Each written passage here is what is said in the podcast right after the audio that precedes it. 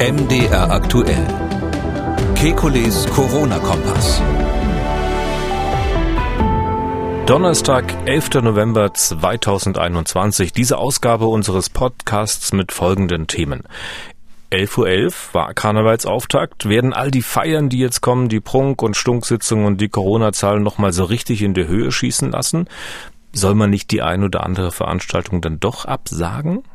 Dann, eine US-Studie sagt, eine Corona-Impfung schützt besser vor einer schweren Erkrankung als eine durchgemachte Infektion. Bislang hatte man ja doch immer das Gegenteil gehört. Was ist da dran? Und die britische UK Health Security Agency registriert mehr Infektionen unter Geimpften als unter Ungeimpften, nicht nur in absoluten Zahlen, auch anteilig. Angeblich kommen auf 100.000 Geimpfte mehr Infektionen als auf 100.000 Ungeimpfte. Kann oder muss man daraus schließen, dass Impfungen vielleicht doch nutzlos sind? Wir wollen helfen, die vielen Meldungen rund um das Coronavirus einzuordnen, und wir beantworten Ihre Fragen. Ich bin Tim Deisinger, Redakteur und Moderator bei MDR aktuell, und Einschätzungen holen wir ein, wie immer, beim Virologen und Epidemiologen Professor Alexander Kekulé. Tag, Herr Kekulé. Tag, Herr Deisinger. Oder soll ich Sie heute, damit wir das kleine Versehen von vorgestern gleich abgeräumt haben, Siegfried nennen oder Achilles? Oh, sind Sie gemein. Wir haben ja gleich einige Mails und andere Hinweise bekommen, so nach dem Motto, oh, der Professor hat die Sagen verwechselt. Aber Sie kennen sie, ne? Nö, ich kenne sie nicht wirklich, aber wir haben ja letztes Mal überlegt, ob das jetzt ein Blatt war und auf welcher Verse das Blatt war, und da haben wir offensichtlich Siegfried und Achilles durcheinander gebracht. Also ich habe es durcheinander gebracht. Ich habe mir noch gedacht, irgendwie müsste doch da eine Möglichkeit bestehen, dass die zweite Achilles-Verse auch noch existiert. Also so wie wir es ja jetzt gelernt haben von aufmerksamen Hörern, vielen Dank. Ich hatte das ehrlich gesagt überhaupt nicht mehr auf dem Schirm. Ja, aber ich habe das meinen Kindern tausendmal vorgelesen und alles wieder vergessen. Ich hätte beinahe gesagt, Mensch, zumindest wissen wir, dass sie ihren Kindern offenbar nicht so viel aus der griechischen Mythologie erzählen wie andere Geschichten. Gustav Schwab, Sagen des klassischen Altertums, Asbach uralt, habe ich meinen diversen Kindern rauf und runter vorgelesen, und die können das zum Teil noch, aber ich natürlich nicht. Und auch die nordischen Sagen, das war also extrem hoch bei uns auf der Beliebtheitsskala zum Einschlafen. Aber da ja jetzt offensichtlich die Mutter den Achill gehalten hat, wie wir gelernt haben an der Ferse, also die Mutter war schuld, dass die Ferse bedeckt war, als er in dem Fluss Styx gebadet wurde, bin ich jetzt doch da, dass es eigentlich schon sein könnte, dass es doch zwei Achillesfersen gibt, weil so eine Mutter, die hält ein Kind nicht an einem Fuß fest, wenn sie es im Fluss taucht, die hat es an beiden Füßen festgehalten, und deshalb komme ich darauf zurück, dass wir die letztes Mal gesuchten zwei Achillesfersen vielleicht doch haben könnten. Dann wissen wir, griechische Mythologie ist nicht ihre Achillesferse. Doch, genau. Und wir wissen auch, vielleicht gibt's dann doch sowas wie einen zerstreuten Professor, und das ist nicht nur eine Redensart. Keine Ahnung, aber das kurz dazu. Ich war zuerst zerstreut und wurde dann Professor. Genauso wie meine Handschrift zuerst fürchterlich war schon immer und man dann hinterher gesagt hat, naja, du bist Arzt, drum schreibst du so schrecklich. Okay, dann das kurz dazu. Wesentlich unerfreulicher ist ja die aktuelle Lage. Obwohl für viele Karnevalisten heute natürlich ein schöner Tag sein sollte, jetzt sind wir schon bei 50.196 Fällen an einem Tag angekommen. Das ist auch wieder ein neuer Höchststand, das muss man sicher niemandem erzählen. 7 Tage Inzidenz 249,1. Die Tausender-Marke hat der Landkreis Rottal-Inn heute wieder überschritten. Das liegt im Südwesten von Bayern. Bundesweit 235 Todesfälle im Zusammenhang mit Covid-19 heute dazugekommen. Ja, und dann haben wir ja heute den 11.11. Ich habe jetzt nicht gehört, dass in großem Maßstab Karnevalsfeiern abgesagt worden sind. Kann man sich doch quasi schon ausmalen, dass die Welle dann in den nächsten Tagen nochmal was obendrauf bekommt? Ja, also da kenne ich mich wieder ein bisschen aus, mit der Epidemiologie zumindest, nicht so sehr mit dem Karneval.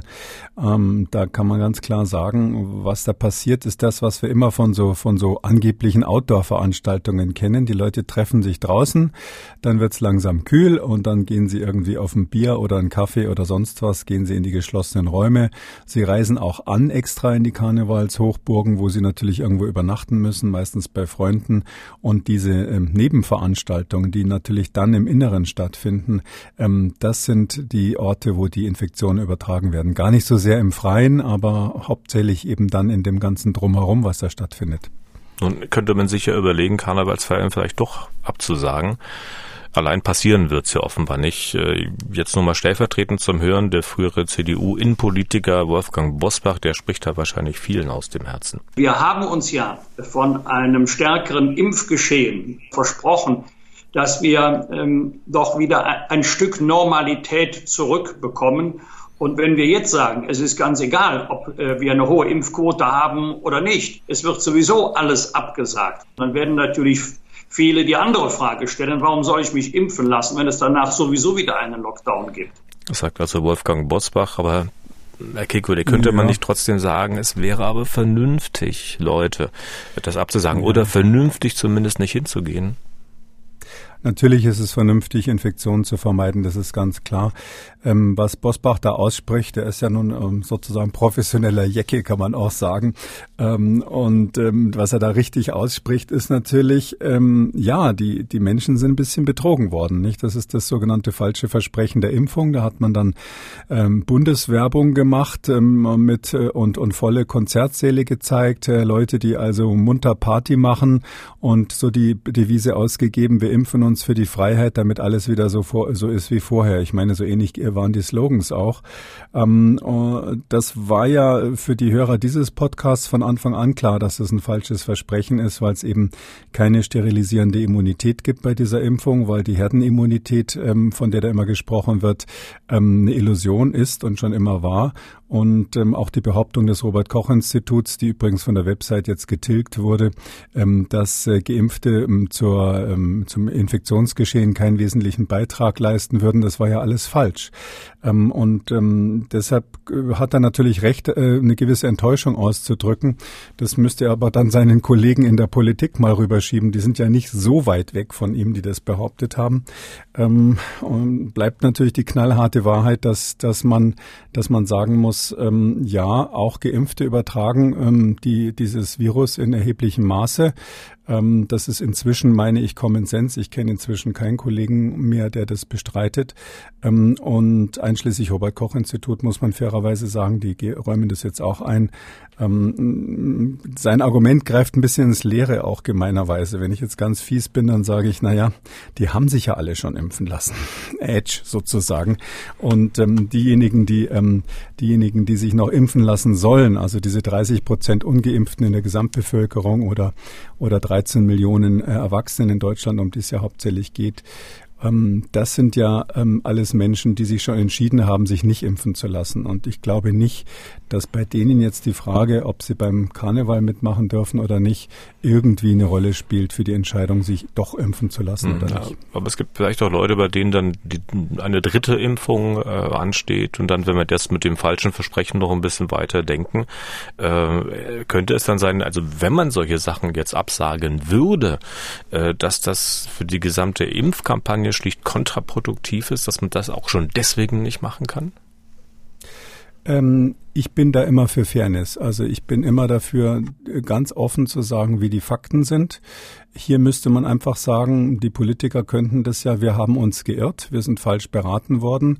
Und jemanden, zum Beispiel vom Robert-Koch-Institut oder andere Regierungsberater, die da der Grund dieser Fehlsteuerung waren, die kann man ja glücklicherweise nicht feuern oder abwählen, nicht? Die bleiben sowieso im Amt.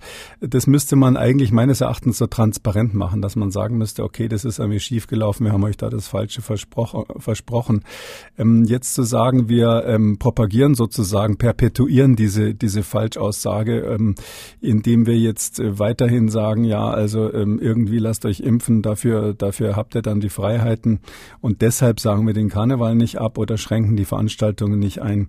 Das würde, glaube ich, zu weit gehen, weil es ist ja tatsächlich so, Sie haben anfangs die Zahlen vorgelesen, wir haben jetzt wirklich ein Problem im Herbst, ja. Also das ist wirklich ganz ernst so, dass wir die Gefahr haben, dass an einigen Regionen dann zumindest lokal die Intensivstationen wieder volllaufen. Das ist ja auch im Moment schon der Fall.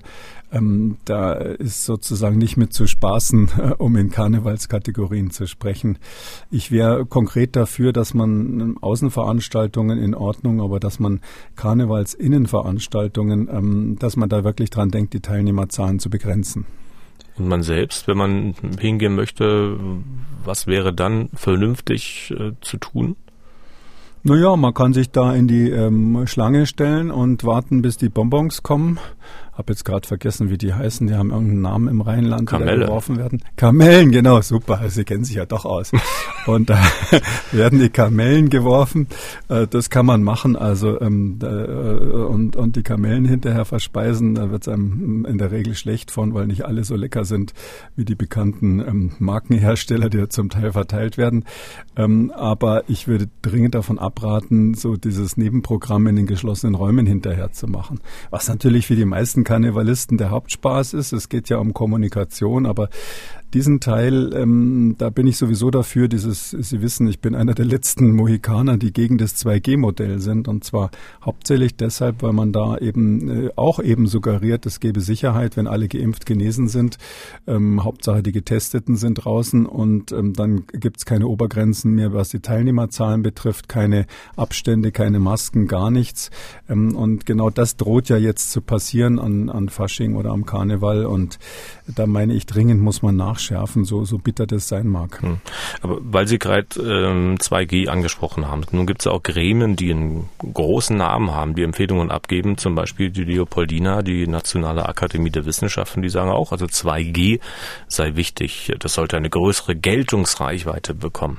Die Leopoldina, Herr Kekulé. Ja. Sie haben gesagt, Sie sehen es nicht so, ist das nicht doch Zeit einzuknicken jetzt?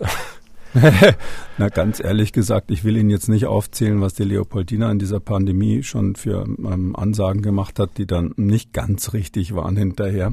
Es ist so, das ist ja jetzt ein Statement, was in dem Vorwort einer Studie steht, die um was ganz anderes geht. Und ich finde, mal so grundsätzlich ist es doch so, also eine wissenschaftliche Fachgesellschaft qualifiziert sich dadurch und setzt sich letztlich dann auch positiv ab von dem ganzen Geplauder, was so in den Talkshows passiert, und dem ganzen Geschreibe, was man so in den Qualitätsmedien lesen kann, dadurch, dass sie eben wirklich wissenschaftliche Aussagen macht und die wissenschaftlich basiert. Also das wäre zumindest mein Wunsch, so ähnlich wie die Ständige Impfkommission sich ja da auch sehr große Mühe gibt, das so zu machen. Und wenn jetzt also in einem Vorwort irgendwie so ein allgemeines politisches Statement rausgehaut wird, wir sind übrigens für dies und jenes, dann ist das eigentlich nicht mehr wert, als wenn der Herr Lauterbach oder ich das in der Talkshow von sich geben, weil das eben nicht auf einer wissenschaftlichen Basis beruht, zunächst mal. Und damit kann sich die Leopoldina meines Erachtens auch ihre besondere Qualifikation verbrennen, ja, wenn sie so Stellungnahmen zu aktuellen Themen macht, die dann in dieser Stellungnahme zumindest nicht begründet sind. Mhm. Also, dass natürlich jeder eine Meinung hat, ist klar, aber ich finde, das ist in dieser Pandemie insgesamt so ein bisschen das Problem, man muss bei so Organen und dann auch Funktionären, die die Organe repräsentieren, immer überlegen, ja, bekannt ist ja, dass ich nicht so ganz übereinstimme mit der Äußerung des Präsidenten des Weltärztebundes, Montgomery, der da die Ungeimpften ganz massiv angegriffen hat. Was hat er nochmal gesagt? Das muss ich Tyrannei der Ungeimpften. Tyrannei war es, kann ich mal Diktatur sagen. Der hat ja von einer Tyrannei der Ungeimpften gesprochen. Und da muss man wirklich fragen, in welcher Funktion macht so jemand was? Ist das jetzt eine Umfrage gewesen unter allen Ärzten dieser Welt, weil er ja der Präsident oder Geschäftsführer oder was des Weltärztebundes ist? Er sitzt ja da, weil er diese Funktion hat, aber er gibt natürlich auf gar keinen Fall sozusagen das Ergebnis einer Mitgliederbefragung oder Ähnliches wieder. Und das, finde ich, ist bei vielen Funktionären, ich will die jetzt nicht alle so aufzählen, da muss man die Frage stellen, in welcher Funktion macht er das? Hat jetzt der Chef der Kassenärztlichen Vereinigung, hat er jetzt vorher alle Kassenärzte gefragt und die haben ihn gebeten, als ihren Vertreter das und das zu äußern, oder hat er sich das vorher am Abend beim Abendessen ausgedacht? Und drum mache ich gerne einen Vergleich. Ich greife Herrn Lauterbach damit nicht an und mich selber hoffentlich auch nicht. Aber wenn man nur sagt, man spricht für sich selber, ist es natürlich einfacher. Dann können die Zuhörer das einordnen und sagen, okay, die Meinung kaufe ich, die finde ich plausibel oder nicht. Aber Leopoldina, da würde man schon erwarten, es ist mehr als eine Meinung, sondern es muss wissenschaftlich begründet sein. Und das ist bei diesem Vorwort zu einer ganz anderen Studie eben nicht der Fall. Und bei Herrn Montgomery haben Sie quasi virtuell jetzt das Schild hochgehalten und draufgeschrieben, nicht mein Präsident. sind ja auch mal. Ja, stimmt, da habe ich gar nicht drüber nachgedacht. Also ich muss zugeben, ich weiß jetzt gar nicht, ganz ehrlich gesagt, weiß ich gar nicht, wie man, was dieser Weltärzteverband, das ist mir sonst nicht begegnet. Also müsste man mal eine Umfrage machen irgendwo im Ausland, wie viele Leute wissen, wie ihr Verbandsvorsitzender tatsächlich ist von den Ärzten dieser Welt. Aber das ich weiß nicht, muss da passen, ja. Ja, aber wir waren ja bei 2G stehen geblieben und Herr Kekulé sind heute ein toller Stichwortgeber. Talkshow Lauterbach. Herr Lauterbach war gestern wieder bei Sandra Maischberger und hat dort erklärt, warum er 2G befürwortet. Ich sag's mal mit meinen Worten, dass er gemeint hat, Unterschied zu 3G ist, dass sich bei 2G zwar auch Leute anstecken, die aber mit großer Wahrscheinlichkeit nicht ins Krankenhaus und dort dann irgendwelche Maschinen möglicherweise müssen. Bei 3G würde es viel mehr erwischen. Ist das nicht nachvollziehbar?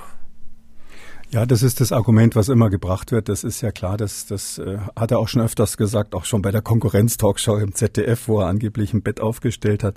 Nee, es ist so folgendermaßen, also die Überlegung ist falsch. Also die hat einen Haken. Und zwar, wenn Sie eine Veranstaltung haben unter 2G, dann ist ja meine Kritik an diesen 2G-Veranstaltungen die wichtigste, dass Sie dann alle Grenzen fallen lassen. Sie haben keine Abstände, keine Masken, keine Höchstzahlen, keine Nachverfolgung, keine Tests und dadurch merken Sie nicht, wenn Ausbrüche sind. Die Leute verhalten sich so, als wären sie nicht ansteckend. Das wurde Ihnen ja auch früher so gesagt. Und dadurch haben Sie Multiplikationen der Infektion. Das ist meine Kritik an 2G. Jetzt ist die Frage, würde sich daran jetzt was ändern oder schlimmer werden, wenn man auch Getestete dazu nimmt? Von der Epidemiologie erstmal nicht. Das bestreitet ja offensichtlich Herr Lauterbach auch nicht. Im Gegenteil, wenn man Einzelne testet, bei 3G, für das ich ja plädiere, dann hat man die Situation, dass man die als Kanarienvögel hat. Und wenn die hinterher positiv sind oder währenddessen positiv sind, dann sieht man, da hat es einen Ausbruch gegeben. Das ist das eine. Das andere ist, dass der Test, wenn er gut gemacht ist und kurz vorher gemacht wurde, genauso sicher ist letztlich bezüglich der Gefahr, andere anzustecken, wie der Mittelwert aller Geimpften, die wir so haben. Da gibt es ja unterschiedliche Impfstoffe, unterschiedliche Zeit der Impfung. Jetzt ist sein Argument, dass er sagt, ja, aber die dann da sind unter 3G, die können sich doch anstecken und liegen am nächsten Tag auf der Intensivstation und dann können die ganzen Braven, die sich haben impfen lassen, hinterher nicht mehr operiert werden oder sonst was. Dazu muss man sagen, so funktioniert das nicht, sondern die Ansteckungswahrscheinlichkeit bei so einer Veranstaltung, ja, die mag dann natürlich gegeben sein, aber diejenigen, die bei diesen Veranstaltungen sind, das sind ja nicht die hinterher im Krankenhaus liegen, sondern dass im Krankenhaus liegen die Alten und liegen die Gebrechlichen und liegen nicht die vorher quasi kalkuliertes Risiko irgendwo auf einer Party im Berghain oder sonst wo waren, sondern da sind die mittelbar angesteckt wurden. Also die 2G-Veranstaltungen sind der Durchlauferhitzer und hinterher verbrennen sich sozusagen die alten Leute, manchmal auch ganz kleine Kinder und eben die Ungeimpften, hauptsächlich die Ungeimpften, die es dann später erwischt und die im Krankenhaus landen. Und diesen mittelbaren Effekt, den haben sie eben nicht auf der Veranstaltung selbst. Also Herr Lauterbach betrachtet quasi nur die Veranstaltung, sagen wir mal 3 Stunden irgendwo am Abend. Ja, bei der Veranstaltung ist natürlich die Wahrscheinlichkeit, dass einer, wenn er dann ungeimpft ist und dann krank wird, schwerer erkrankt. Also auf dieses Mini-Kollektiv bezogen stimmt das.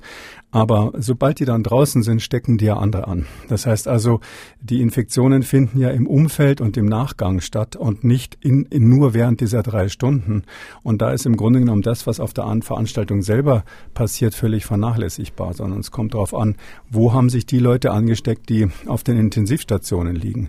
Und da ist es eben so mit Sicherheit nur ein absoluter Bruchteil, wenn überhaupt, war dann vorher auf einer 3G-Veranstaltung, hat sich auf die Weise angesteckt, weil das Risiko woanders ja viel höher ist. Und also da ist sozusagen der Haken an der ganzen Sache. Und die auf einer 2G-Veranstaltung waren, die können ja, das wissen ja mittlerweile auch, Infektionen weitergeben an den Personenkreis, den Sie gerade genannt hatten. Es kommen ja noch eine ganze Reihe von Maßnahmen dazu. In der nächsten Zeit, heute Vormittag ist im Bundestag das beraten worden, was SPD, Grüne und FDP am Infektionsschutzgesetz ändern wollen, unter anderem, weil ja die epidemische Lage von nationaler Tragweite in 14 Tagen enden soll. Das war zunächst mal die erste Lesung heute. Da haben Sie sicher nächste Woche mit Camillo bestimmt genügend Stoff zum Diskutieren. Eine Sache will ich aber fragen. Es kommt ja nun auch noch eine Verordnung, die der amtierende Gesundheitsminister auf den Weg bringen will. Möglicherweise auch für solche Veranstaltungen wie Karneval gerade recht, nämlich dass, wie man hört, ab nächster Woche Tests wieder kostenlos sein sollen. Das, nehme ich an, freut Sie. Ja, natürlich. Sie wissen, ich war absolut dagegen, diese kostenlosen Tests abzuschaffen, aus ganz verschiedenen Gründen. Aber das ist ganz wichtig, dass wir hier niederschwellig den Leuten anbieten, sich testen zu lassen. Das gilt sowohl für die für die nicht Geimpften und nicht Genesenen, als auch natürlich, wie wir wissen, eben auch für die Geimpften und Genesenen, weil wenn Sie jetzt gerade, ich höre das ganz oft, bei privaten Veranstaltungen ist es so, dass Leute, die, obwohl sie geimpft sind, wenn sie dann wirklich mit Risikopersonen zusammen sind, sagen, nee, ich teste mich zusätzlich. Also im privaten Bereich wird das ganz oft gemacht, habe ich auch schon oft empfohlen, dass man da, wenn man wirklich weiß, man hat jetzt Kontakt zum Beispiel mit einer Mutter, die ein Neugeborenes hat oder mit jemandem, der wirklich alt ist und Risikofaktoren hat, wo man sagt, da will man trotz der Impfung auf keinen Fall ein Risiko eingehen. Oder man weiß, die Oma ist bisher nur mit Johnson & Johnson geimpft und hat den Booster noch nicht bekommen, aus welchen Gründen auch immer, dann, dass man sich vorher eben testen lässt. Und was ich jetzt höre, ich weiß nicht, ob das repräsentativ ist, das habe ich in dem konkreten Fall aus Bayern gehört, dass es zum Teil echt schwer ist, diese Schnelltests überhaupt zu bekommen wie früher, weil diese ganzen Discounter, wo man die kaufen konnte, da waren ja früher die Regale voll, die sind jetzt, selbst wenn man sie kaufen will, nicht mehr so leicht verfügbar. Also das ist so, dass insgesamt dieser Markt für diese Schnelltests so ein bisschen zusammengebrochen ist nach meiner Beobachtung, und das wird so ähnlich wie bei den Impfzentren, die man jetzt plötzlich wieder hochfahren will, wahrscheinlich nicht so einfach sein, jetzt hier den Bedarf so schnell zu decken. Bin ich mal gespannt, weil die Verordnung ist eins und das andere ist natürlich die Frage, wenn man dann sagt, okay, jeder kriegt einen Test pro Woche oder so, wer produziert den, wo kommt der her? Ist das alles bestellt? Gibt es da Lieferengpässe? Und Sie wissen ja, das Zeug kommt zum größten Teil aus Fernost nach wie vor. Und da sind ja aus verschiedenen Gründen, unter anderem wegen der Corona-Krise, die Lieferungen nicht mehr so flüssig, wie es früher mal war. Aber ein Test pro Woche, vorausgesetzt, der ist lieferbar. Ist das eine Größenordnung, von der Sie sagen, das ist okay, oder müssten das mehrere sein? Also ich bin eigentlich dafür, die Teststationen aufzumachen, weil es ist ja letztlich so, wir wollen ja Tests haben, die zertifiziert sind. Also wir wollen, dass das professionell gemacht wird. Ist ja auch bekannt, dass da viel gefälscht wurde und wahrscheinlich immer noch gefälscht wird. Das kann man so offen sagen. Genauso wie der gelbe Impfpass, was man von Apothekern hört, in großem Stil gefälscht wird tatsächlich. Und vor diesem Hintergrund wäre es natürlich ganz gut, wenn man jetzt bei diesen Tests zumindest weiß, dass das von einer Einrichtung gemacht wird, die auf welche Weise auch immer etwas besser kontrolliert wird als beim letzten Mal. Und da fand ich jetzt eigentlich diese Teststationen, die überall in der Stadt waren, die haben, glaube ich, in Tübingen damit angefangen. Das fand ich eigentlich eine ganz gute Sache. Da haben sie in der Fußgängerzone so einen Test, und wenn da genug von diesen Stationen sind und man nicht so lange Schlange steht, dann kriegt man da seinen Zettel und dann ist das für die nächsten 24 Stunden eben der Ausweis, um irgendwo reinzukommen, oder eben auch eine zusätzliche Sicherheit, wenn ich das nur privat machen will. Ich glaube, das ist von Vorteil, das so anzubieten. Ein Test pro Woche, wie soll das funktionieren? Soll dann jeder den Test nach Hause geschickt bekommen und selber machen? Oder glaubt der Bundesgesundheitsminister im Ernst, dass wir alle Testzentren der Republik in der Kürze der Zeit durch irgendein perfektes Datennetz miteinander verbinden, dass also die Fußgängerzone in Halle an der Saale feststellt, wenn ich da hinkomme und mich aber in der gleichen Woche schon mal in der Fußgängerzone in Hamburg habe testen lassen, würde ich mal ein Fragezeichen dran machen. Also daher weiß ich nicht, wie das mit dem einen Test pro Woche gehen soll, aber wird man ja dann hören. Ich meine, da muss der Minister, der geschäftsführende Minister ja erklären, wie er das umsetzen will.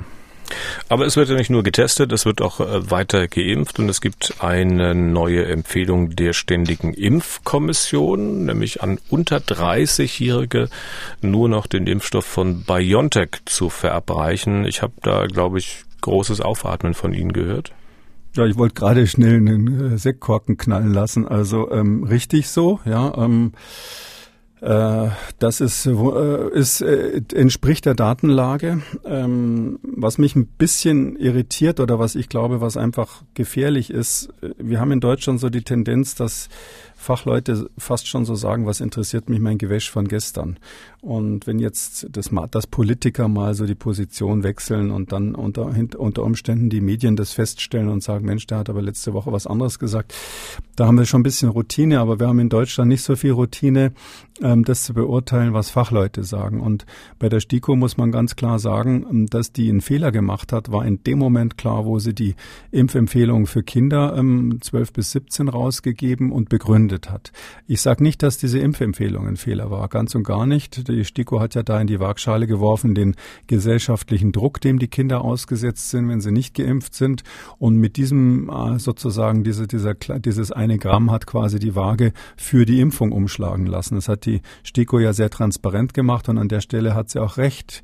Aber sie hat einen handwerklichen Fehler gemacht an einer ganz anderen Stelle, nämlich, dass sie den Moderna-Impfstoff und den BioNTech-Impfstoff bei diesen Kindern, um die es da ging, quasi zusammen abgefrühstückt hat, auch Jungs und Mädchen gleichermaßen behandelt hat. Sie hat nicht differenziert, obwohl es völlig klar war zu dem Zeitpunkt, dass Moderna deutlich stärker reaktogen ist und auch mehr Nebenwirkungen hat. Damals stand schon im Raum, dass Jungs, die mit Moderna geimpft sind, möglicherweise viermal so häufig eine Myokarditis kriegen als Mädchen, die mit BioNTech geimpft sind.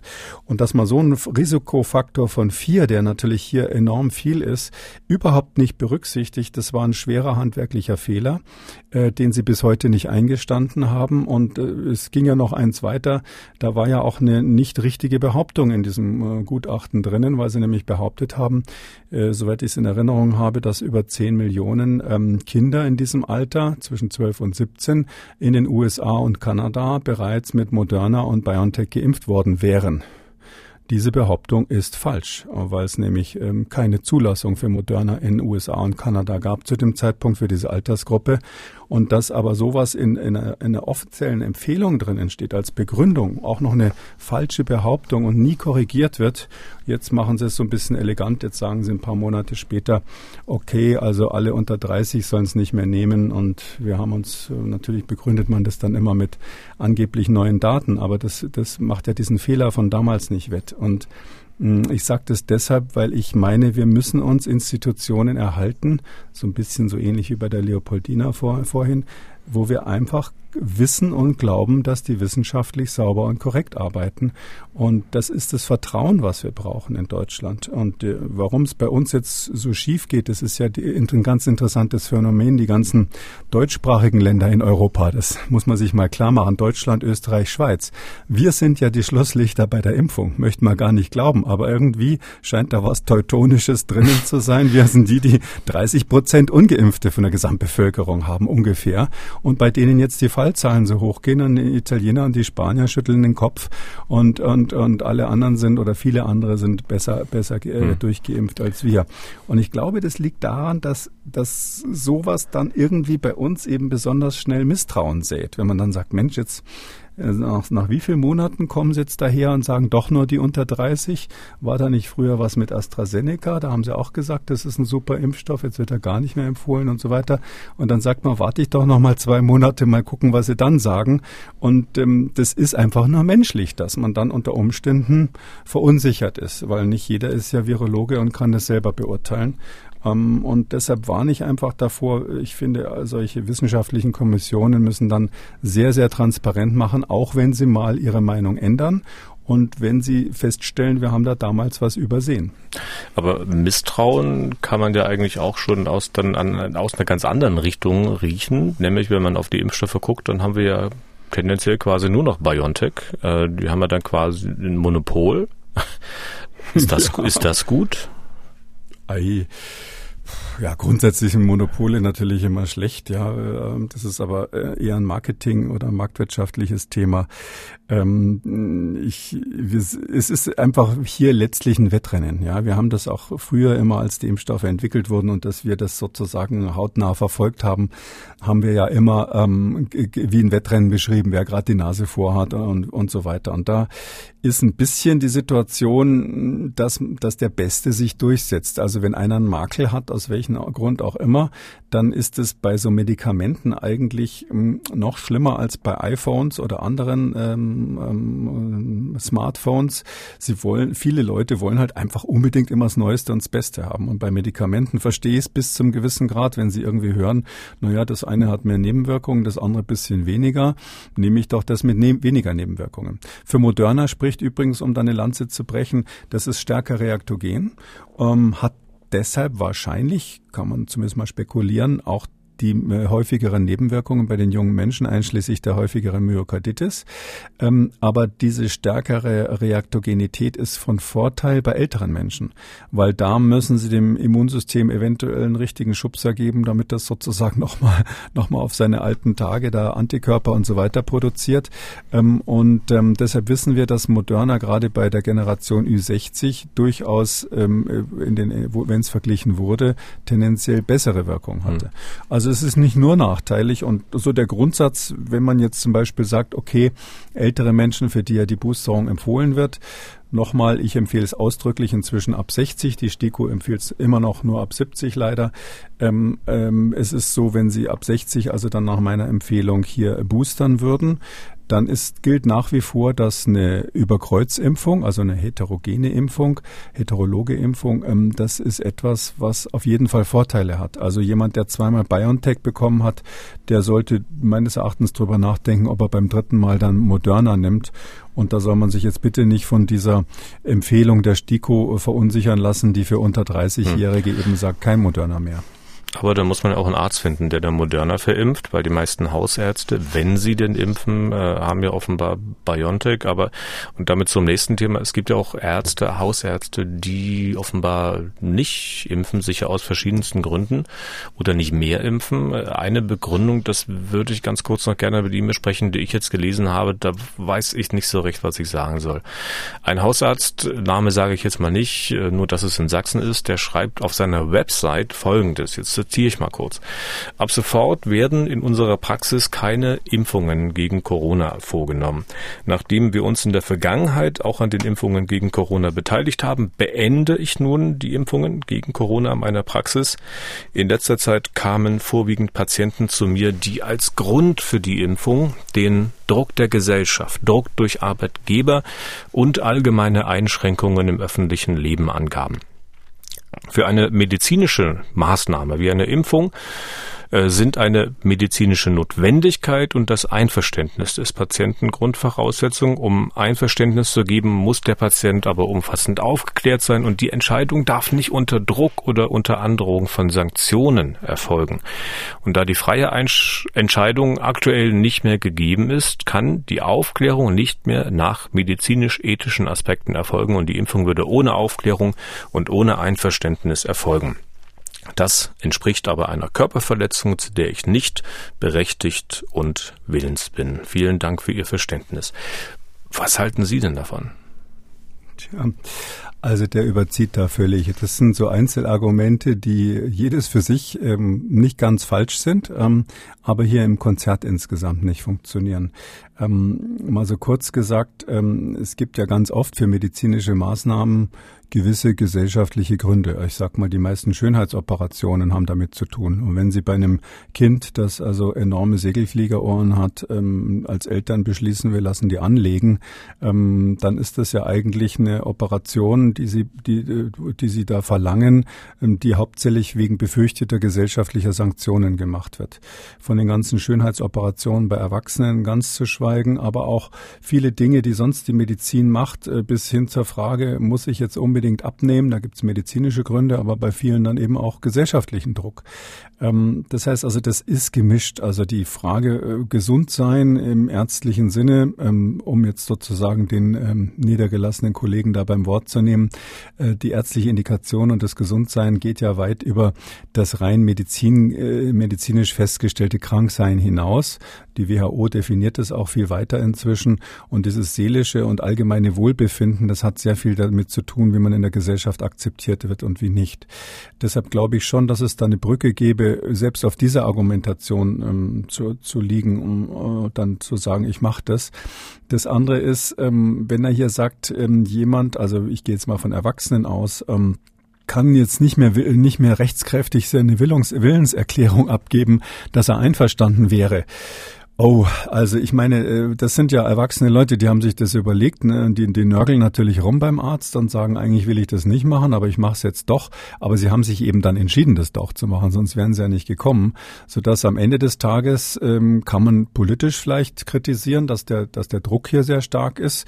Wir haben ja auch vorhin kurz besprochen, dass sogar die Ständige Impfkommission bei der Empfehlung der Impfung für 12- bis 17-Jährige ganz entscheidend sagt, wir wollen die nicht so starken gesellschaftlichen Repressionen aussetzen und deshalb wollen wir sie impfen lassen. Also eine ganz ähnliche Überlegung. Aber am Ende des Tages glaube ich, wenn so ein erwachsener Patient sich entschieden hat, kann der Arzt nicht sagen, nö, mache ich nicht. Ja, und das finde ich, würde hier zu weit gehen. Vielleicht ein bisschen andere Situation, wenn Sie wirklich einen Jugendlichen hätten, was weiß ich, ein Mädchen, was irgendeine Operation machen soll, weil die Nase schief ist und die Eltern das verlangen. Und sie sagt, ich finde meine Nase eigentlich ganz hübsch, aber meine Mutter sagt, ich muss die jetzt begradigen. Das wäre so ein Grenzfall, bei einem Minderjährigen insbesondere, wo man dann schon als Arzt mal sagen kann, Moment, da will ich nochmal genauer wissen, was da die Hintergründe sind. Aber ein Erwachsener, der sich impfen lassen will, verstehe ich jetzt nicht ganz. Sie kennen ja die Ärzteschaft sicher besser als ich, auch wenn Sie jetzt nicht wissen, ob Herr Montgomery auch Ihr Präsident ist. Ist das ein Einzelfall? Diese bisschen verquere Argumentation ist natürlich so an der Grenze zwischen juristisch und medizinisch und das schätze ich mal ist ein Einzelfall. Es ist in der Tat so, dass es doch einige Ärzte gibt, die nicht gerne impfen und das auch offen ihren Patienten sagen. Und ich glaube, dass in der Arztpraxis von manchen Ärzten, natürlich nicht allen, die große Mehrheit ist da anderer Auffassung, schon auch Bedenken gegen die Impfstoffe geschürt werden, die nicht berechtigt sind. Das ist meine persönliche Umgebung und das, was ich so höre, das kommt sicher öfters mal vor. Vielleicht nicht so krass, dass es einer auf der Webseite dann veröffentlicht, aber im kleinen Kreis gibt es natürlich Ärzte, die dem kritisch gegenüberstehen. Okay.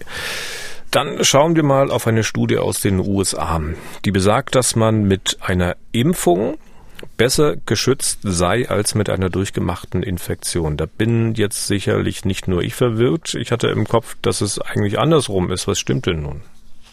Oh, wie wollen Sie die kurze oder die lange Fassung haben? Also diese Studie, das ist interessant, die wird sicherlich auch viel diskutiert werden. Die sagt genau das. Die sagt also im Vergleich, das ist von CDC rausgegeben worden, also die amerikanische Gesundheitsbehörde, die eigentlich sehr professionell arbeitet in der Regel.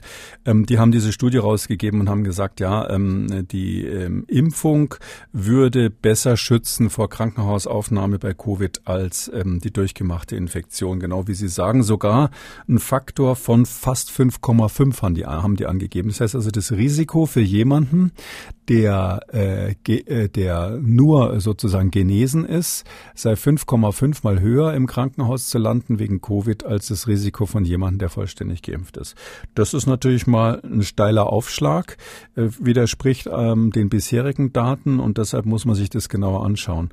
Sie hören schon so durch, ich habe gewisse Bedenken, ob das dann aus dieser Studie hervorgeht. Meines Erachtens geht es daraus nicht hervor, aber wenn Sie wollen, können wir da im Detail nochmal drüber sprechen. Ja, sagen Sie mal, warum es für Ihre Begriffe nicht daraus hervorgeht. Ja, das ist ganz interessant, wenn man sich das dann so anschaut, so ein klassisches, sagen wir mal so, fast könnte man jetzt sagen, Vorlesungsbeispiel für eine epidemiologische Studie. Die haben also diesen Faktor 5,5 und wenn man dann also genauen Zahlen anschaut, stellt man fest, heißt, sie hatten insgesamt ungefähr 6.300 Patienten, die also voll geimpft waren. Und von denen haben 324 Covid dann gehabt. Also 324 von 6.328, also etwa 5% hatten Covid von den Geimpften bekommen. Und wenn man sich jetzt die Zahl der Rekonvaleszenten anschaut, dann ist es so, da hatten sie nur etwas über 1.000 und von denen haben 89 Covid bekommen. Also 89 sozusagen trotz durchgemachter Infektion, wo man denkt, die müssten eigentlich immun sein, und 324 trotz Impfung, wo man eigentlich, was dann quasi klassische Impfdurchbrüche sind. Und wenn man das in Prozenten anschaut, ist es eben so, 5,1% der Geimpften hatten diese Durchbrüche und 8,7% derer, die quasi immun in Anführungszeichen durch durchgemachte Infektion waren. Sagt man, Moment mal, 5,1 und 8,7% ist doch gar nicht so weit auseinander. Wie kommen die auf einen Faktor von 5,5? Die rechnen eben dann, machen eben dann Statistik, ja, und dann machen sie Folgendes. Sie, diese relativ kleine Zahl von Probanden, also die Rekonvaleszenten sind ja nur 89, die Covid bekommen haben insgesamt in der Studie. Die haben das über viele Monate beobachtet. Das wird dann, wie man sagt, statistisch adjustiert. Das heißt also, man muss das dann nach Alter sozusagen aufteilen, damit das Alter keinen Einfluss in der Studie hat. Man muss es nach geografischer Verteilung nochmal runterrechnen, damit nicht quasi Effekte, die mit dem Wohnort zu tun haben, eine Rolle spielen. Man muss es auch nach dem Zeitpunkt der Infektion runterrechnen, weil während dieser 9 Monate, wo die Studie gelaufen ist, von Januar bis September diesen Jahres, da ist in den USA gerade die Delta-Variante gekommen, ungefähr auf Halbzeit, so im Juni kam die. Deshalb spielt es eine Rolle, war Delta da oder nicht? Also wann haben die sich im Infektionsgeschehen infiziert? Es ist ja auch so, dass die Impfungen am Anfang hauptsächlich bei älteren Menschen auch in den USA gemacht wurden. Und dann haben sie es nochmal adjustiert nach der lokalen Inzidenz, das heißt nach der Frage, wie stark war der Infektionsdruck in der jeweiligen Region. Was bedeutet das? Das kann man sich so vorstellen. Jetzt hat man einen Topf von, ich nehme jetzt mal nur die Rekonvaleszenten, die also die Krankheit durchgemacht haben. Das sind 89 einzelne Personen insgesamt gewesen.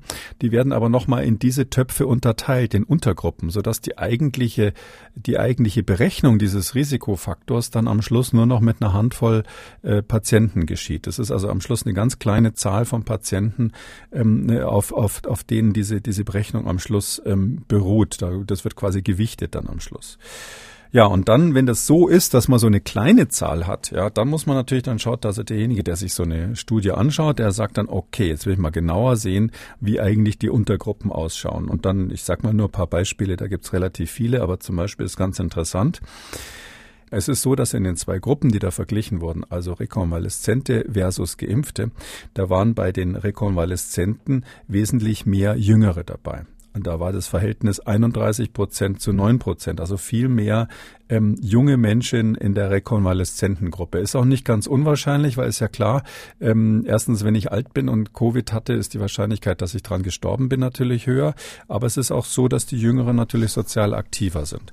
Wenn sie aber in der Gruppe, die sie da vergleichen, hinterher am Ende des Tages und Altersunterschiede haben. Also die einen waren viel jünger als die anderen und sie sagen dann hinterher, es lag an der Tatsache, dass die einen geimpft waren und die anderen aber nur genesen. Da muss man sagen, Moment mal, die verhalten sich ja auch unterschiedlich. Weil die Genesenen, das waren die Jüngeren, die sind natürlich sozial aktiver, die riskieren vielleicht mehr. Wer einmal Covid hatte, hat ja auch schon irgendwas falsch gemacht, dass er sich infiziert hat, vielleicht die Maske nicht getragen oder sonst was. Das ist wahrscheinlich eine risikobereitere Population. Und wenn ich die jetzt vergleiche mit Älteren, die vielleicht vorsichtiger sind, dann ist doch klar, dass bei den Risikobereiteren häufiger Infektionen auftreten. Das darf ich dann nicht der Tatsache zuschreiben, dass sie nicht geimpft, sondern nur genesen waren. Anderes Beispiel, nur kurz mal, bei denen die rekonvaleszent waren wesentlich mehr Schwarze und wesentlich mehr Hispanische dabei. Das heißt also Hispanisch zum Beispiel 19% versus 12%, also 19% bei den Rekonvaleszenten und nur 12% bei den Geimpften. Und da wissen wir auch in den USA aus ganz anderen Gründen, die jetzt nichts mit Risikobereitschaft zu tun haben, ist es so, dass eine wahnsinnige Überlast an schweren Covid-Verläufen und an Covid-Erkrankungen bei diesen farbigen Amerikanern ist, hängt mit der sozialen Benachteiligung zusammen. Und die werden aber dann verglichen mit den anderen. Also die haben letztlich Birnen mit Eiern verglichen und am Schluss dann gesagt, es liegt aber alles daran, dass die einen geimpft waren und die anderen nur rekonvaleszent. Und das kann man aus dieser Studie, aus dieser einen Studie eben nicht herauslesen.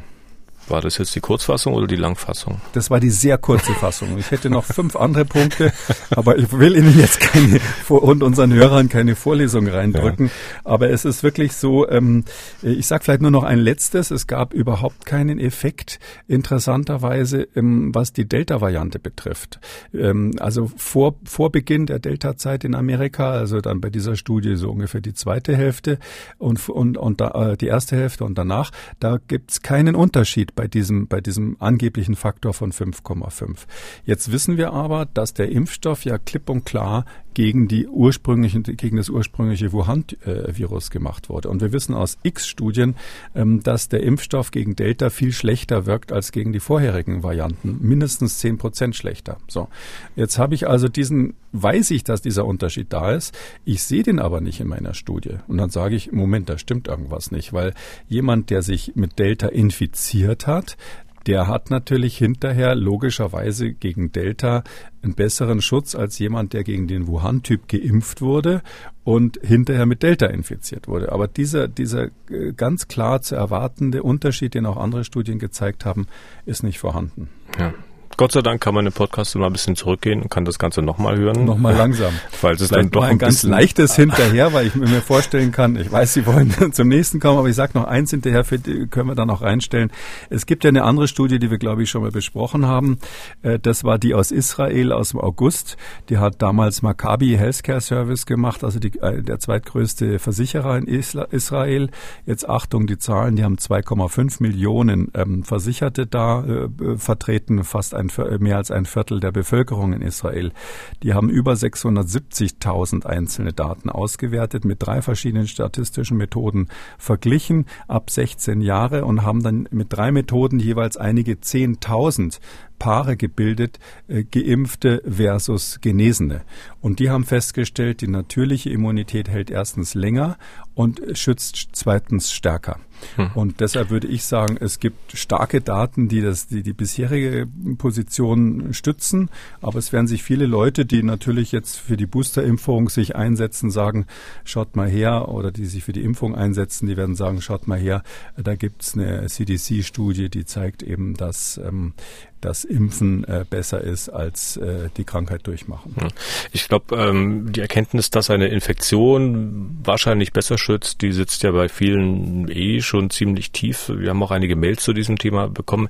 Ich will mal eine einfügen, stellvertretend an dieser Stelle, und zwar von Rüdiger Mark aus Friedrichsdorf. Der schreibt Folgendes: Macht es für mich Sinn, mich einige Wochen nach der Boosterimpfung bewusst mit Corona zu infizieren, da dann meine Immunabwehr vermeintlich am stärksten ist? Mit Corona werden wir ohnehin alle irgendwann in Kontakt kommen. Ich bin 60 Jahre alt. Besten Dank, viele Grüße. Was meinen Sie? Bloß nicht. Also das muss man immer dazu sagen, wenn so Wissenschaftler so ein bisschen trocken sagen, naja, die Immunreaktion nach der durchgemachten Erkrankung ist besser als nach der Impfung. Das ist natürlich überhaupt nicht ein Hinweis darauf, dass man sich absichtlich infizieren lassen sollte. Also bitte auf gar keinen Fall, weil eins ist klar, von den Nebenwirkungen her oder von den Schadwirkungen her ist eine Infektion praktisch in jeder Altersgruppe schlimmer als eine Impfung. Also das ist völlig klar. Also wenn Sie die Wahl haben, absichtlich infizieren lassen oder absichtlich impfen lassen, dann gibt es keine Ausnahme. Dann müssen Sie in jeder Altersgruppe immer auf Impfen gehen. Das ist völlig klar. Nur die Frage ist ja umgekehrt. Da geht es mehr so um die Frage, wie lange ist der Impfpass zum Beispiel gültig? Und da hat ja jetzt Dänemark möglicherweise sogar in Bezug auf diese Studie, die ist schon Ende Oktober veröffentlicht worden, die wir gerade besprochen haben, hat Dänemark ja gerade gesagt, also bei uns gilt jetzt der Impfpass für Genesene, also die haben ja diesen grünen Pass quasi, der gilt für Genesene nur noch 5 Monate statt 6 Monate, weil, und für Geimpfte länger. Also die setzen sehr stark so auf Impfung statt Genesung. Und das kann sein, dass solche Daten damit einfließen. Aber die Empfehlung, sich infizieren zu lassen, bitte sein lassen. Also ganz klare Antwort an dieser Stelle. Kommen wir zum nächsten Thema. Es wird immer wieder auch diskutiert, wie wirksam die Impfstoffe tatsächlich sind. Haben wir auch hier im Podcast schon öfter besprochen. Und mancher verweist nun auf Zahlen der UK Health Security Agency. Die stellt fest, dass sich von 100.000 Geimpften in fast allen Altersgruppen mehr infizieren als von 100.000 Ungeimpften. Wie denn das? Ja, es gibt so ein paar so News, die sind irgendwie ein gefundenes Fressen für Querdenker. Zum Teil übrigens auch Sachen, die wir hier im Podcast gesagt haben, wenn wir uns auf irgendwelche Studien beziehen, dann klippen die einen Satz raus und finden das ganz toll und meinen, das stützt ihre Position. Im Moment ist das ist von dieser, früher hieß das Public Health England und jetzt heißt es Health Security Agency. Die machen ja immer regelmäßig diese Berichte, so ähnlich wie bei uns das Robert-Koch-Institut mit seinen Wochenberichten, kommen die mit relativ aufwendigen Berichten, die wir hier auch schon öfters zitiert haben.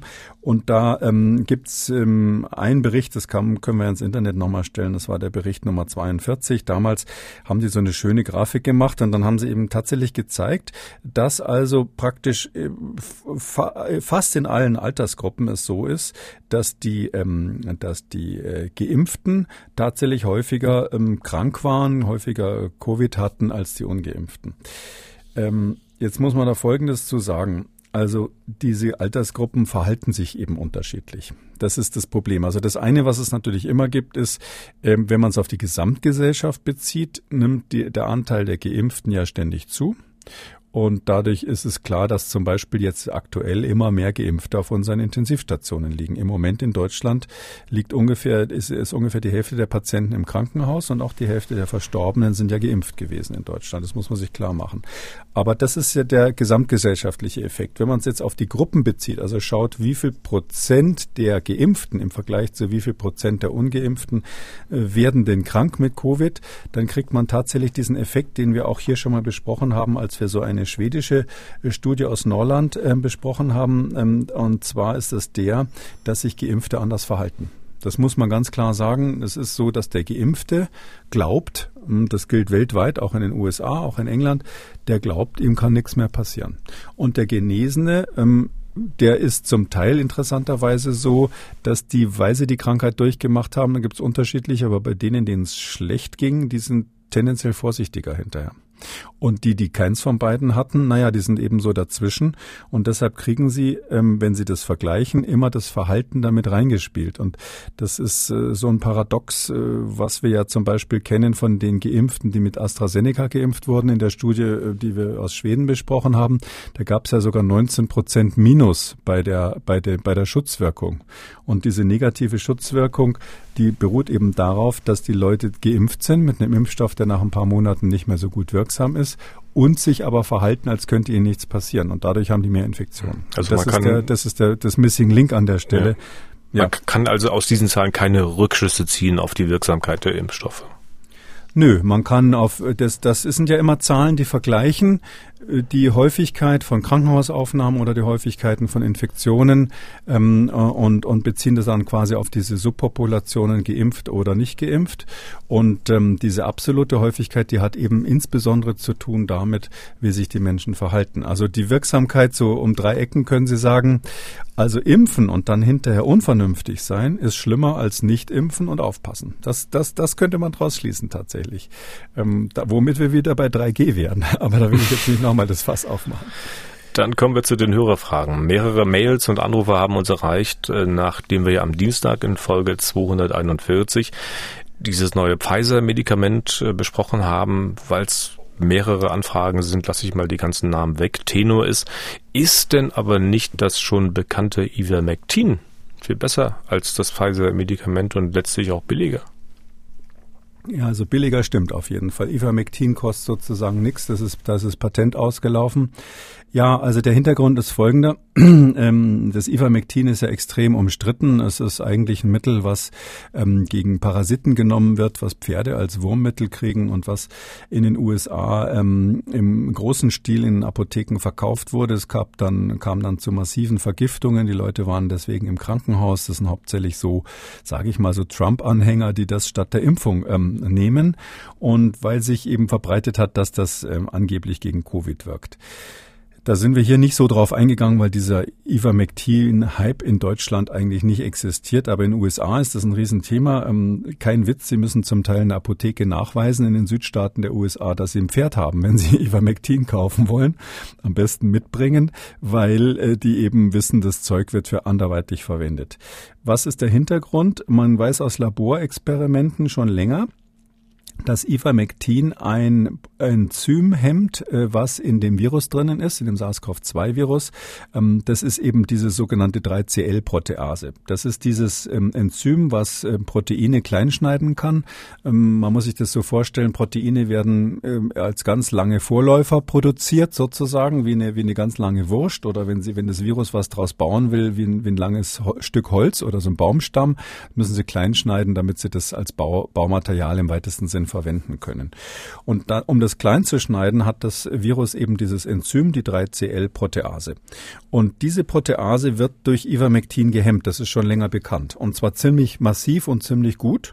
Und das ist auch das Ziel des neuen Pfizer-Medikaments. Also der neue Wirkstoff von Pfizer sieht molekular ganz anders aus, wird deshalb auch patentiert und schweineteuer werden, und ist aber in der Lage, gezielt diese 3CL-Protease zu hemmen, des Virus.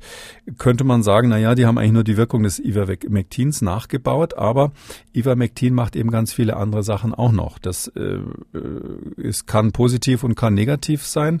Ein positiver Effekt, sagen die Befürworter dieser Ivermectin-Therapie, ist, dass wir zumindest aus Laborexperimenten wissen, dass das irgendwie auch an dieses S-Protein von dem Coronavirus andockt oder das festhält. Und jetzt sagen die Befürworter, ja Moment, das ist ja doppelt wirksam. Das tut irgendwas beim S-Protein und hemmt diese Protease. Das Pfizer-Medikament hemmt nur diese Protease. Lass uns doch gleich das billigere nehmen, was gleich mehrfach wirkt. Das ist aber an meiner Ansicht nach falsch gedacht, weil etwas, was so eine breite Wirkung hat, die man auch bisher ja nicht aus klinischen Studien nachweisen konnte, sondern nur in Laborexperimenten, das hat eben auch Nebenwirkungen. Und das kennen wir ganz oft, dass wir quasi, wenn Sie so wollen, Ausgangssubstanzen haben in der pharmazeutischen Forschung, die viele Wirkungen haben und die werden dann weiterentwickelt, solange bis man eine spezialisierte Wirkung rauskristallisiert hat. Vielleicht kennen das einige, früher hat man sehr viel Cortison verschrieben, um das Immunsystem unter Kontrolle zu halten. Es hat aber Nebenwirkungen. Darum gibt es inzwischen speziellere Medikamente, die selektiver nur den Teil des Immunsystems in Schach halten, den man bei bestimmten Erkrankungen kontrollieren will. Also weniger Nebenwirkungen, selektivere, spezifischere Wirkung. Und das ist so der Unterschied zwischen dem Ivermectin auf jeden Fall und dem neuen Medikament von Pfizer. Was man natürlich schon fragen kann, klar, das eine ist sehr, sehr teuer wird das sein und das andere ist quasi für ein paar Pfennige zu haben, ob man nicht die klinischen Studien mit dem Ivermectin mal massiv vorantreibt und guckt, wie stark sind die Nebenwirkungen wirklich. Gibt es vielleicht einen Dosierungsbereich, wo man das sinnvoll einsetzen kann und wo das dann ein Medikament für diejenigen, die nicht so viel Geld in der Tasche haben, tatsächlich sein könnte. Also dieser Aufruf, der stimmt sicher, aber ich würde niemandem empfehlen, jetzt quasi, wenn ich es mal so sagen darf, das allgemein wirksame Zeug zu nehmen, wenn es was Spezifischeres gibt. Aber so ein Pfennigbetrag bei Ivermectin wird es ja auch nicht sein. Wenn ich mir da noch ein Pferd dazu kaufen muss, dann wird es ja auch wieder ein bisschen, wird's ja auch teurer. Die können auch noch treten, diese Pferde am Ende des Tages. Ja. Fragen zu Impfstoffen. Sehr geehrter Professor Kekulé, in den letzten Podcast-Folgen haben Sie erwähnt, dass die Tuberkulose-Impfung das Immunsystem triggert. Mich würde nun interessieren, ob jene, die noch auf den Totimpfstoff warten, ihr Immunsystem vielleicht mit der Grippeschutzimpfung triggern können. Vielen Dank und so weiter. Matthias Schumacher aus Berlin. Nee, das wird nicht laufen. Also die Grippeschutzimpfung ist eine, wenn Sie so wollen, besonders milde Impfung. Also die hat diesen allgemeinen Alarmzustand im Immunsystem ruft das kaum hervor. Das machen eigentlich dann Impfstoffe, wenn sie ein starkes Adjuvans haben, also einen starken Wirkverstärker dabei haben, oder wenn das, womit man impft, selber sehr stark das Immunsystem reizt. Das ist eben bei den RNA-Impfstoffen offensichtlich diese RNA selbst, die vom Immunsystem eben für ein Virus gehalten wird, weil diese merkwürdige freie RNA sieht eben für unser Immunsystem so ähnlich aus wie ein Virus. Drum schlägt es da massiv Alarm, vielleicht auch mit den Nebenwirkungen. Und sowas Ähnliches ist bei dieser Tuberkuloseimpfung gewesen. Da ist es eben so, diese Hülle von den Tuberkeln, von diesen Tuberkulosebazillen, das sind ja keine Viren, sondern Bakterien. Diese Hülle, die stimuliert das Immunsystem ganz massiv. Und deshalb kann man das in diesem Fall beobachten. Aber das ist eher eine Ausnahme. Das gilt für die allermeisten Impfungen nicht. Und dann hat uns noch Hans B.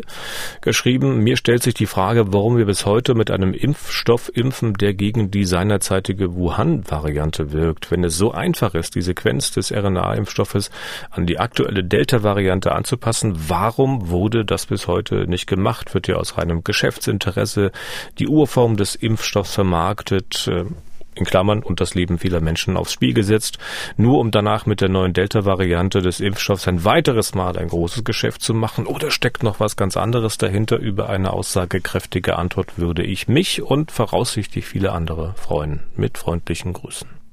Also man wäre blind, wenn man nicht den Pharmaunternehmen unterstellen würde, dass sie auch wirtschaftliche Interessen verfolgen.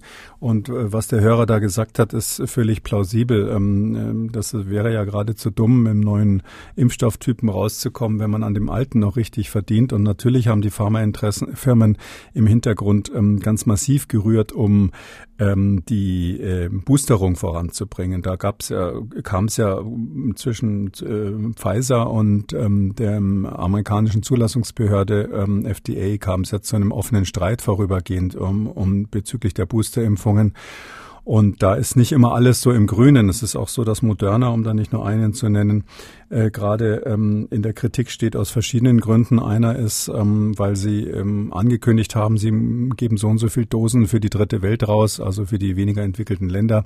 Und das machen sie jetzt einfach nicht. Also die verkaufen munter an die reichen Staaten und die versprochenen Dosen für die armen Länder, die kommen nicht. Und deshalb ist es so, das ist eine Reibungsfläche, das Ganze. Und ja, sie müssten jetzt halt richtig viel Geld in die Hand nehmen, um neue Zulassungen dann zu bekommen, weil so einfach ist das nicht. Wir haben ja hier jetzt bei dem Zulassungsverfahren das sogenannte Rolling Review. Das ist ein Teil der Notfallzulassung, klassischer Teil der Notfallzulassung, sowohl in Europa als auch in den USA.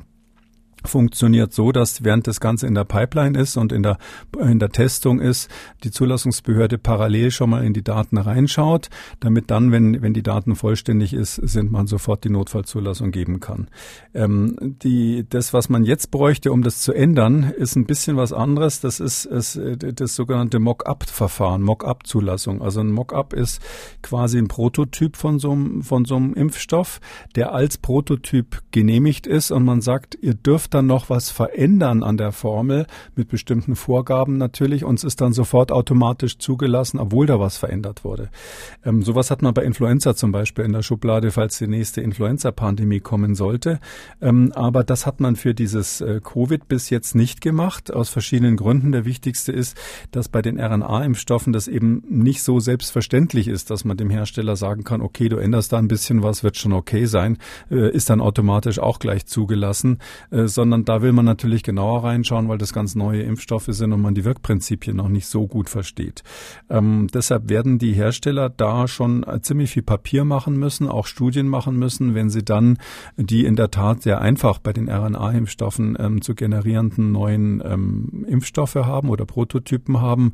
Dann muss sich natürlich beweisen, ob die wirklich wieder dann so wirksam sind. Das kann auch sein, dass ein bisschen Glückstreffer war, dass die da bei 95% mal lagen. Und da haben natürlich alle Angst davor. Jetzt kommen sie dann zum Beispiel mit dem Delta-Impfstoff, und was machen sie dann, wenn der nur, in Anführungszeichen, nur 60% auf Anhieb wirksam ist?